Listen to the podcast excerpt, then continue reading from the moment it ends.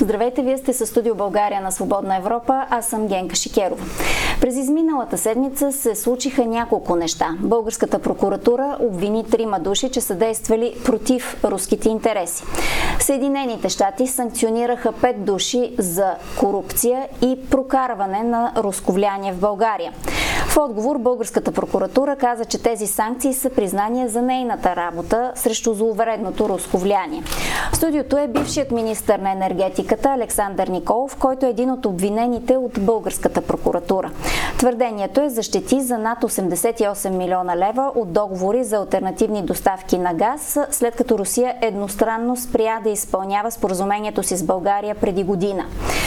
Разследването започна след сигнал на ГЕРБ, които бяха опозиция на правителството на Кирил Петков. Здравейте, господин Николов. Здравейте. За това какво обвинението срещу вас ще си говорим след малко. Преди това обаче бих искала да ви помоля за коментар по санкциите Магницки. Там имаме съвпадение на имената. Ще си говорим за Александър Николов, който е друг Александър Николов, бивш директор на АЕЦ Козлодуй.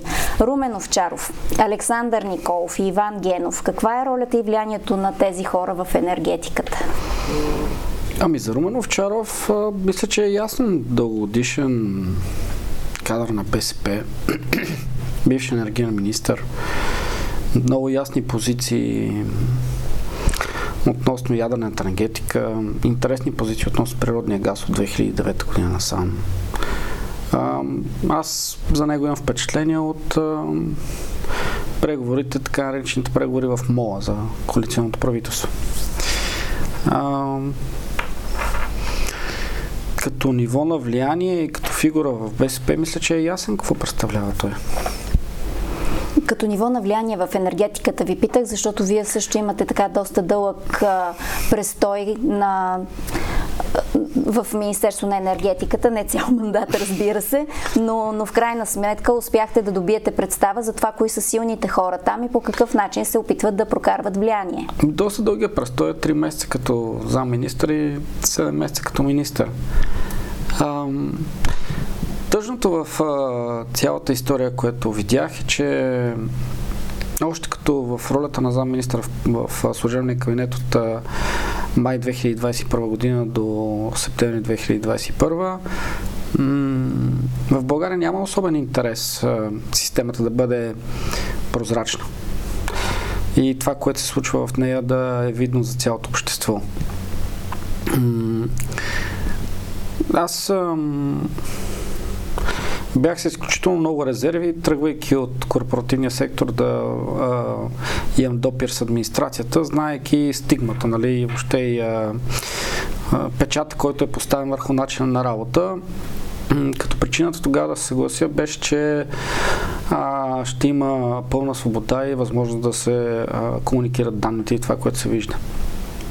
От а, декември месец до август 2022 година, декември 2021 до август 2022, а, на фона на а, енергийните цени, които бяха тогава нужда от компенсации, инфлация, COVID, война а, и много сериозна и добре подготвена чисто политическа опозиция, това, което екипът успя да свърши, мисля, не е никак малко. А, и правихме всичко възможно, за да е видно на фона на трансформацията на сектора плюс финансовите му резултати да се постигнат неща, които да са обществено полезни. Проблемът е, че когато се правят неща, които са полезни за България, те няма как да са полезни за тесен кръг от хора. Нека да се концентрираме малко по-конкретно, ако може да говорим за това. За този тесен кръг от хора и тяхното влияние. Вие как го усетихте това влияние, докато а, бяхте в Министерството? По време на криза а, натиска е по, как да кажа, по-невидим, просто защото трябва да се решават много проблеми. А, тоест това е доброто на проблемите, тъй като те много бързо излизат на повърхността и се вижда какво трябва да се свърши. А, въпреки това, а, секторът е толкова голям, че може да захрани абсолютно всичко. Може да нахрани олигархични модели, медии, ако щете, търговски, политически лица и така нататък съобщението на финансовото министерство на щатите има много конкретни неща, включително и за а, господин Николов, а, който беше директор и във времето, в което вие бяхте министър. Само, че технически. Добре, но, но все така периода, за, за който говорим, стига 20-та е, и може би след 20-та година, т.е. съвсем близо до, до вашия престой в Министерството, където се казва в съобщението на Съединените щати, че Овчаров, например, многократно участвал в корупционни договори в сферата на енергетиката с руски енергийни компании, получавайки подкупи и други облаги в замяна на договори с фиксирана цена за руски газ и ядрено гориво и договори за поддръжка на АЕЦ Козлодуй. Какви бяха тези и имаше ли въобще проблем с тези договори за поддръжка на АЕЦ Козлодуй във времето, в което вие бяхте в Министерството? До 2020 година не мога да коментирам, тъй като чисто оперативно двете основни неща, които се случиха в мандата на четвърната коалиция в сектор енергетика бяха а, как да се постигне максимално бързо диверсификация в ядрената енергетика за горивото, в природния газ за изпиране на, директно на газоподаването от Газпром Експорт. Сега, относно ремонтите, апетитите за ремонтите на АЕЦ Козлодуй са ясни от много време. Но а, Агенция за ядрено регулиране и АЕЦ Козлодуй основната им задача беше да предвиждат максимално бързо проекта за диверсификация. Това беше комуникирано и до ниво премиери на Министерски съвет. И както стана видно от изявление на текущия политически състав на Министерство на енергетиката, до последния ден се работеше в тази посока. Буквално до последния ден. А, след това се положиха, меко казано, странни усилия договора с Уестингхаус да не се случи. От страна на кого са се положили тези усилия?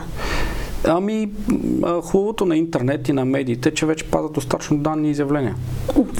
Кажете сега, нямам възможност от, да проверя. От а, текущия министр. От Росен Христов. Да. А, който принуди първа Европейската комисия няколко пъти да се изкаже по темата, с меко казано шамар за България и принуди дори парламентарната група на ГЕРБ да внася в Народното събрание решение за директно налагане на диверсификация с Westinghouse. След като, след като самата компания беше наречена като неподготвена и не разполагаща с сертификати и не знам още там какви глупости. Все пак добрата новина е, че тази диверсификация се случи. А какво се промени, за да се промени позицията на настоящия министър на енергетиката? Няма промяна на позицията. Има решение на Народното събрание и вследствие на решението на Народното събрание, на където задуха вятъра, на там се застава. Удобно. А, в толкова голям сектор с а, толкова тежки капиталови потоци да си конформист е много лесно.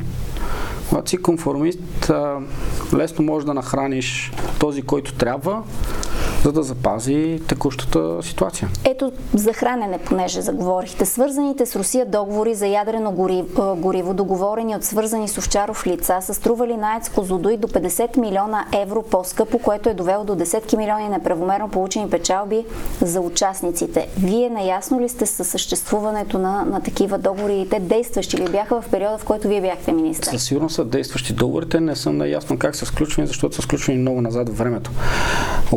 Огромният проблем беше да не се забави проекта по диверсификация прекалено дълго, така че да не може да бъде изпълнен до 2024 година. Имайте предвид, че техническото изпълнение на самото задание отнема 18 месеца. Тоест целта с стартира на нова процедура, защото старата не била конкурентна и не знам си какво е, не знам си защо, е много простичка и то е да се забави процеса, така че да не може да се разгледат анализите от Агенция за ядрено регулиране. 2024 година да се наложи да се смени горивото на петия блок, същото, което е на шести блок, съответно да отпадне процеса и да имаме нови 3 години с задължително ползване на руско гориво. Всъщност да обясним за хората, които ни гледат, 24 година е периода, в който а, трябва да се а, зареди една част нови касети в пети блок на Ецко Козлодуй, които От... биха могли да бъдат доставени от Уестингхаус, защото са съвместими. Точно нали така? така? Точно, да. Те първо са съвместими, второ имаше достатъчно време да се разгледат анализите и Агенция за ядрено регулиране да предприеме всички необходими стъпки, за да се спазят всички необходими мерки за сигурността. И нещо много важно. Никой не е натискал за 100% зависимост под какъвто и да е флаг. Всъщност България трябва да се възползва от отворен пазар, от мястото на което се намира и да има конкурентни процедури, така че да бъде запазен държавен интерес максимално добре. Разпределят ли се комисионни през договорите за доставки на ядрено гориво? Това не мога да кажа.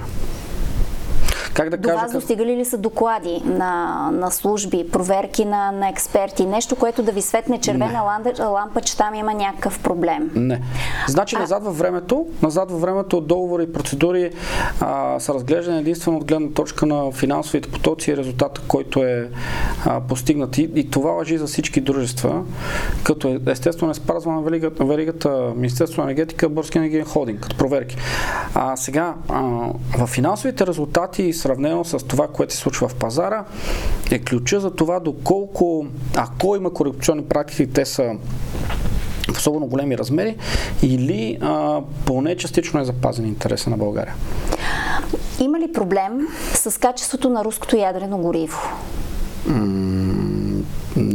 доколкото аз не съм експерт инженер в тази област, не мога да кажа, но мисля, че не. С руското не. А, същото въжи и с спекулациите, че едва ли не Westinghouse не могат да изпълнят а, а, етапите по сигурността на доставка, което не е вярно. Това, което а, в последните дни а, се лансира като теза, включително и през президента, който в Брюксел каза, че България ще наложи санкции, а, вето на евентуални нови санкции срещу Русия, защото а, ако те бъдат наложени, това ще засегне ядрената ни енергетика и е свързано сериозно с а, така, заплаха за националната сигурност на страната. Толкова ли сме зависими и проблем ли ще е да, да се съгласим с тези санкции? Сега, е, има нещо много важно, което трябва да бъде казано в прав текст. А, част от ремонтните дейности, поради спецификата на централата, трябва да се изпълнят с определен тип резервни части, които са руски. По времето на Министерство на енергетиката и към Министерство на економиката се пускаше разрешение за искане на, на определени доставки от Русия. И това е факт. Но това не обхващаше ядрено гориво от тогава и не обхваща процедурите за ядрено гориво за напред времето. Тоест, трябва да се прави много ясна разлика между поддръжка, ремонтна дейност, функциониране на централата и ядрено гориво. Дали е възможно или не, доколкото виждам примера на Чехия, мисля, че всичко е възможно. И а, нали, стъпвайки една, една... Чехия, които приеха една част да са с Westinghouse, друга част да. с френската компания Фраматом. Фраматом. А, не е само въпроса в това... А, Румъния също подписа един стратегически договор с NewScale още по, по времето на четвърната коалиция и така нататък. Тоест, а, колкото и арогантно да звучи, технологичното развитие в днешно време не мисля, че е приоритет на Русия. И най-добрите технологични решения не се раждат в източната част на света, по-скоро в западната. Какво казвате, че по отношение на горивото, ядреното гориво, ние нямаме проблем, но евентуално по отношение на части, компоненти и някакви текущи ремонти, ние все още трябва да разчитаме е възможно, на... Е възможно да има нужда за кратък период от време да се разчита на руски резервни части, да. Обаче, това, което казвам, че ако всеки нормален а, българин си отвори а, оценка и стойност на технологични компании в света, всички знаем къде са най-развитите и най-богатите кои реално разполагат с технологии, които могат да заместят или да направят която и да е съществуваща технология функционираща по-добре. А, в момента и към момента всъщност, с който вие бяхте министър, имаше ли проблем с а, отработеното ядрено гориво. Защото има сигнали, които са на Георги Кащийски, бившия директор на Агенцията за ядрено регулиране, който дори беше казал, че ние сме се превърнали в бонище за подобен тип отпадъци, още по време на управлението на ГЕРБ, във времето на Теменушка Петкова като енергиен министр. Тоест още от тогава Русия не си взима отработеното ядрено гориво. Съществува ли проблем с връщането му в Русия? Проблемът с връщането в Русия мисля, че не съществува. Проблемът относно регулация на европейско ниво и той не е само за България а, и трябва да се погледне в много детайли. Това е факт, а, защото всяка една ядрена държава по описание, нали, цитирам по памет директива, трябва сама да отработва, т.е. да съхранява, заравя или по някакъв начин да намира решение за отработеното ядрено гориво. При положение, че има подобни хранилища в Швеция и Финландия, доколкото съм запознат, просто трябва да се промени регулацията, така че дава възможност да се правят подобен тип споразумения с други държави членки. В, а, а от началото на войната на Русия срещу Украина, Русия, а, ние извозваме ли към Русия по договор, както е? Мисля, че да. Извозва се. Няма проблем, да. И не се складира на площадката на... на... Сега за последните 3-3 месеца не мога да отговоря, но докато бяхме в кабинета нямаше казус. Това, което каза заместник министъра на енергетиката Еленко Бошков тази сутрин го слушах, е, че а, всъщност Румен Радев, а, това, което а, каза а, Румен Радев, Румен Овчаров, последно, Румен Овчаров а, каза в коментар а, по отношение на наложените санкции, е, че Кирил Добрев и Еленко Бошков са тези, които управляват ядрената енергетика в България. Това така ли е? Не мога да кажа. Аз Мога да дърпам много такива най-малки общи кратни между лицата, които говорят. Факта, че излизайки един а, подобен тип санкции, развърза езика на доста хора. По-късно Еленко Бошков каза, че пък имал обща фирма с а, жената на Румен Овчаров. По някое време, съответно, аз презумирам, че няма да си направиш обща фирма с непознат. А, след това, какви са отношенията с Кирил Добрев, не знам присъствието на някои хора в политическия кабинет на Министерството на енергетиката също е странно. Така че факт, че в момента в който две държави, стратегически партньори на България, Нещо, което е много важно и така се пропуска лекичко е, че Великобритания, успоредно с щатите наложиха а, същите санкции. Ще рече, че причината тези лица не са санкционирани в Европейския съюз е просто, че има някои държави, на съжаление, сред тях е България, които се опитват да бламират подобно законодателство в Европа. Но това ще се случи съвсем скоро. Тези лица практически няма да могат да съществуват в финансовия свят на Европа. И, и въобще, глобално.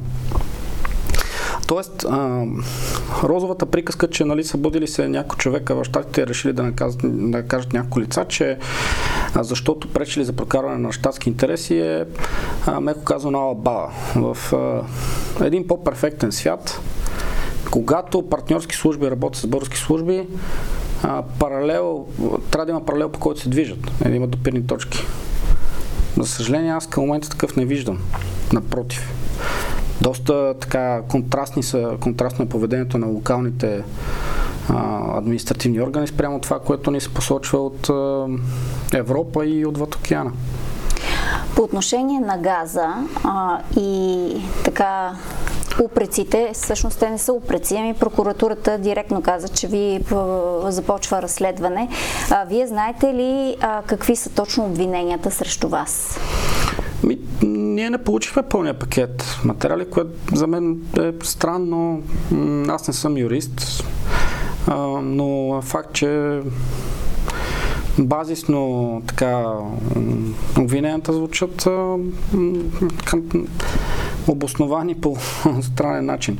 А, когато станат а, налични а, целият пакет документи, предполагам, че ще има някакви по, по-детални изводи, но всъщност а, аз знам какво е оставено в Министерството на енергетиката от декември до август месец. И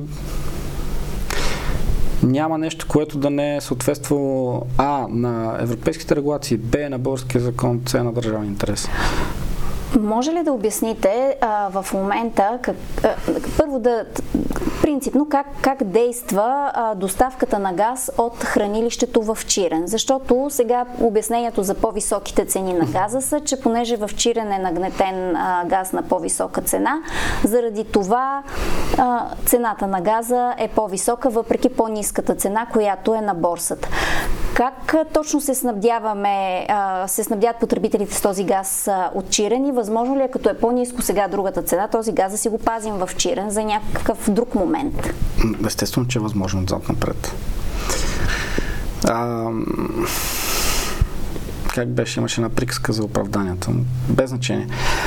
А, много лесен въпрос за следващото Народно събрание. Колко процента е в общия микс чирен като консумация за крайните потребители? Ако е 5%, 10%, значи има 5% или 10% върху тежестта на цената. И колко отклонението на цената в Чирен спрямо отклонението на това, което е купувано. Чирен няма като хранилище Чирен може да бъде използван и като стратегически резерв, и като балансьор. Когато а, лятото а, се случи това, което се случи в Европа, аз няколко пъти съм заявявал и дори го има стенограмирано в заседание на Министерски съвет, че това, което прави Европа не е разумно и че е по-добре да се изчака, за да се нагнети хранилището в определен период, когато цената ще е по-ниска. И тя цената падна. Чисто пазарни механизми. Проблемът беше, че а, и с това съм съгласен, че не може да се гледа, гледа на стратегически ресурс като, чисто като стока, която има само цена. И имаше директива от страна на Европейската комисия, както помните, че до определен период трябва хранищата да се запълни на 90%. И тази директива от България беше спазена. Нещо повече. Директивата от България беше спазена в възможно най- късния момент, така че да се, е, да се хване възможно най-низката цена. Тоест всички бяха напълнили вече на високите цени между юни до август. Ние пълнахме до последно, така че да може да хванем малко по-ниска цена. Тоест, ако сравните цената на хранилището в България, на което е нагнетено с всяко едно друго хранилище в Европа, ще видите разликата. Това е относно дали сме запазили конкурентоспособността на микса в България спрямо от други държави в Европейския съюз. От там нататък, защо след като от началото на месец октомври след пускането на гръцката връзка, която между другото беше оставена на 99.9%, въпреки че един друг министр твърдеше друго, пък не беше ясно дали се разбрали с министра на регионалното развитие и благоустройство, който твърдеше трето и така нататък. Но както и да е, пуска се гръцката връзка, има разписани договори с партньорите ни в Азербайджан, които са от предходния кабинет, не от текущия, от предходния. Цената пада. Почва да влиза цялото количество азерски газ.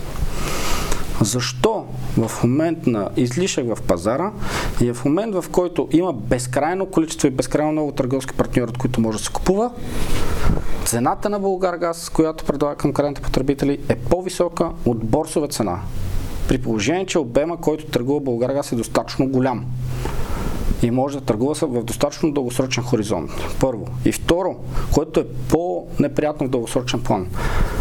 Когато това се случи на Българгаз, ефекта в пазара е, че търговците, които са по-ефективни, включително и така разразилата се полемика около МЕД и други търговци, те печелят пазарен дял за сметка на Българгаз. Тоест, държавното дружество губи своя интерес. В момента какво се случва? Това се случва. А може ли да кажете, ако разполагате с данни към момента, каква е моментната ситуация? Моментната ситуация, че януари месец дори Българгаз беше принуден да продава на загуба толкова неефективен беше микс. Това е едно. Второ, след като говориха за посредници, това, което няма дефиниция дори в България, как така точно компанията, която е дефинирана като посредник, която дава комисионни, не знам си какво правя, не знам защо правя. В февруари месец същата компания снабдява Българгаз с половин карго. Как е възможно? Може ли това да го обясните с по-прости изречения, какво точно се случва? МЕД бяха обвинени включително и, и стария екип, включително вероятно и аз не зная, а, че едва ли не а, компанията е използвана като поставено лице за комисия. Да, като свързана с Газпром. Като свързана с Газпром, като е използвана за не знам си какво и така нататък. Така. Същата компания в момента снабдява Българгаз. Това как си го обясняват хората? Или въобще как го обясняват хората, които обясняват, че това е имало нещо наредно в тази компания? А, как обясняват това, че от много години насам за първ път Българгаз, въпреки че по време на най-тежката криза, по време на войната, разликата в цената за българските потребители беше най-широка, т.е. ефективността за България беше най-добра, и се казва, че сме направили нещо грешно, как сега, когато можеш да купиш буквално от всеки и буквално навсякъде, на борсова цена, цената на Българгаз е над борса. Защо? И при положение, че от Азербайджан вече влизат пълните количества. Защо? И това са простички въпроси. Това не е. Някой се опитва много целенасочено да обясни, че енергетиката е само квантова физика, никой не разбира и така нататък. Всъщност, енергетиката е в момента трансформация, и много математика и много финанси. Нищо повече. И тя може да стане безкрайно прозрачна. Само, че ако стане безкрайно прозрачна, тя ще е в полза на гражданите. И може да има контрол. Да, да обобщим, искате да кажете, че вие, а, че, че в момента се води политика, на базата на която държавното предприятие Булгаргаз губи пазарен дял за сметка на а, по-атрактивно предлагани цени от а, частни компании. Те не са атрактивно предлагани цени от някой си. Това са цени на борса. Тоест, да, има, но някой ги внася в България. Има търсени предлагания. Навсякъде. Навсякъде в Европа. Може да се закупи на такава цена, каквато е на борса под нея малко, малко над нея, зависимост от продукта, който се купува. Това, което казваме, е, че в следващите периоди, в следващите 3 месеца, 6 месеца, година, когато се сравни обема, който е успял да реализира Българгаз, с финансовия резултат, който е успял да реализира Българгаз и се сравни с това, което се случва назад времето, ще има спад на обема и спад на финансовия резултат.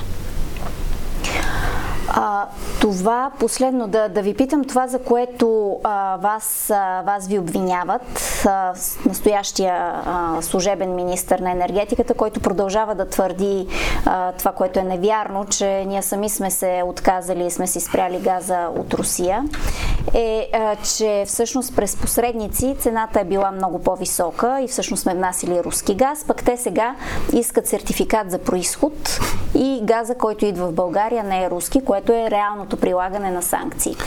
Няма подобно изискване по регулация по КЕВР, първо. Второ, твърденията на текущия министр, той твърдеше, че без Газпром няма да изгрее слънце. Твърдеше, че процедурата с Уестингхаус е направена непрозрачно, но разписа с Уестингхаус. Твърдеше, че дерогацията на Лукойл е за всичко. На Европейската комисия каза, че не може да се чете правилно, очевидно английски язик. И какви ли не още твърдения? Твърдеше, че, че нали, дори вече не искам да си спомням, защото е тъжно, защото тя сметката набъбва, сметката се плаща от тези, които работят в България. Реално, които работят в България.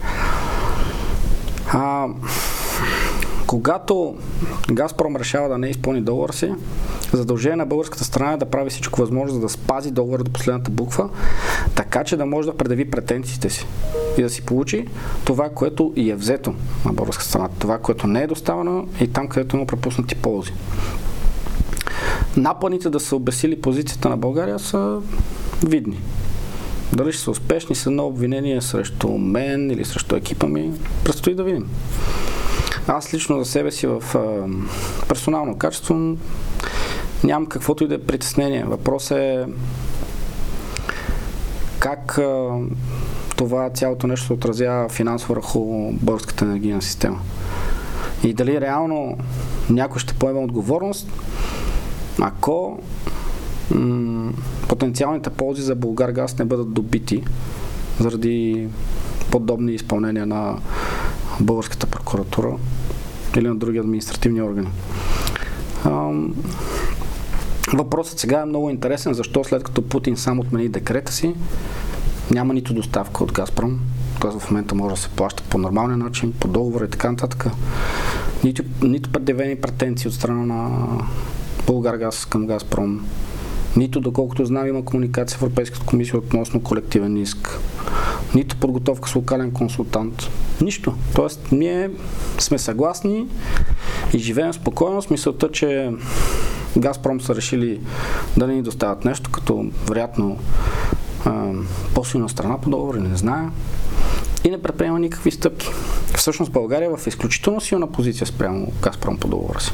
Защото всички заявки са изпълнени, направени на ежедневна база, договор е спазан до последната буква. Добре, благодаря ви за този разговор.